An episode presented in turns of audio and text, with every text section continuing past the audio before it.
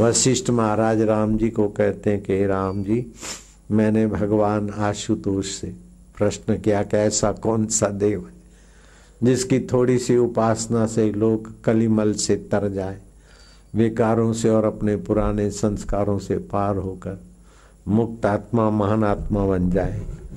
ऐसा कौन सा देव है?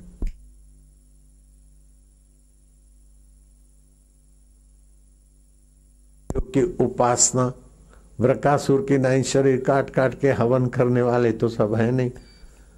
और वो इतना भी किया, तभी भी आखिर तो वही मर गया। ये तामसी उपासना है। ऐसा कौन सा देव है जिसकी सात्विक उपासना से प्रसन्न हो जाए और उपासक को सदा के लिए परम सुख, परम ज्ञान, परम वैभव मिल जाए? तब भगवान आशुतोष चंद्रशेखर बोले कि मुनि शार्दुल तुम्हारा ये प्रश्न लोगों के मंगल में तनिक भी देर नहीं करेगा। इस उत्तर को ध्यान से सुनना।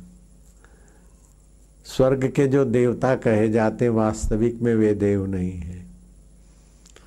इंद्र भी तैतीस करोड़ देवताओं का स्वामी भी वास्तविक में देव नहीं है।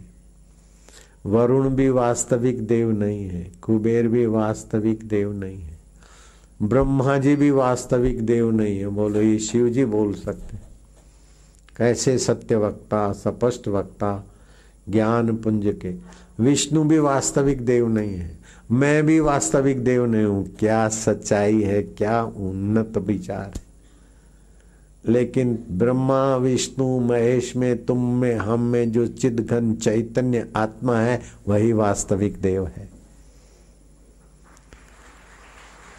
ये शिव जी नहीं बोलेंगे तो और किसकी ताकत है?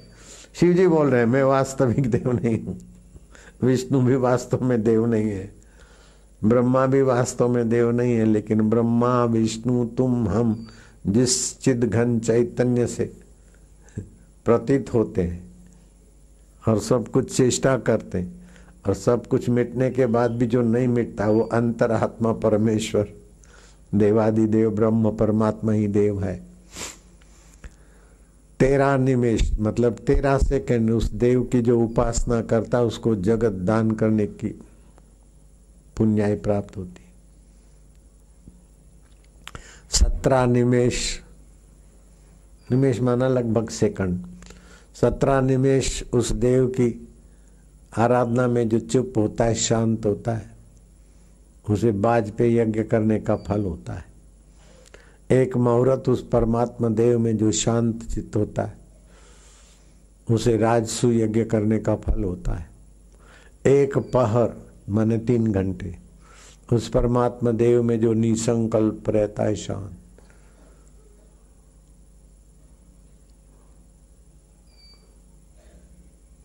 उसको कई अश्वमेघ यज्ञ करने के फल की प्राप्ति होती है।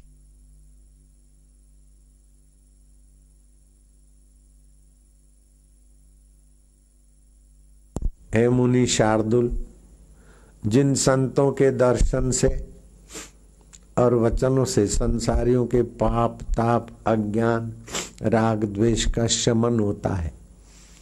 जिन संतों के दर्शन करने से लोगों का मंगल होता है, ऐसे वो संत भी परमात्मा देव में शांत होकर लोगों का मंगल और कल्याण करते वो कल्याणकारी देव परब्रह्म परमात्मा है, जहाँ से मैं मैं स्फुरित होता है। वह भगवान, यह भगवान, कहने वाला, ये मैं चैतन्य भगवान से ही वह भगवान, यह भगवान की सिद्धि होती है। जिससे सब सिद्ध होता है और सब मिलकर जिसको सिद्ध नहीं कर सकते वह परमात्मा देव ही वास्तव में देव है। वही उपासकों का भगवान है, कर्मियों का कर्म फल दाता है, प्रेमियों का प्रेम प्रदाता है, और ज्ञानियों का अपना आपा है। उसी परमात्मा और ब्रह्म परमात्मा देव की अलग अलग उपासना अलग अलग भाव से किए जाते। लेकिन इतने ऊँचे ज्ञान को सभी लोग नहीं समझ पाते, इसलिए ऋषियों ने शिवलिंग आदि की पूजा का व्यवस्था की है। जो शिवलिंग पर जो बिली पत्र चढ़ाते तमु, रजो और सत्तो गुण, उस देव की सत्ता से ही क्रियावंत होता है। हम उस देव को अर्पण करते पंचामृत से स्नान कराते पंचभूत में ही वो देव व्याप रहे हैं।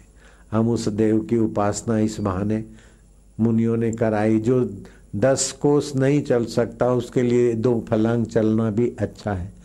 जो सत्संग के द्वारा अंतरात्म देव की उपासना, साधना, सत्संग नहीं कर सकता, उनके लिए बाहर शिवलिंग निराकार, देव की स्मृति के लिए व्यवस्था की गई है।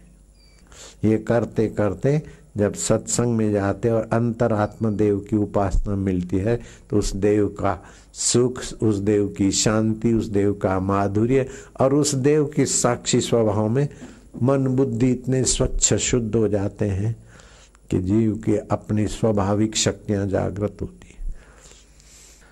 तो आज तो आप जप करें और जिसको वायु तकलीफ़ हो, वो बम बम बम जप करें और बिली पत्र का थोड़ा उपयोग करें तो गठिया वायु वायु में आराम होता है। लेकिन ये आराम बहुत छोटी चीज़ है। ओम नामा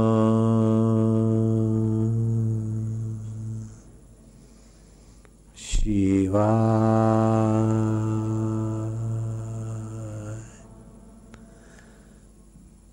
तो जितना दीर्घ उच्चारण करेंगे, उसमें संकल्प विकल्प नहीं होगा। वही शिव तत्व में टिकने का सुंदर उपाय।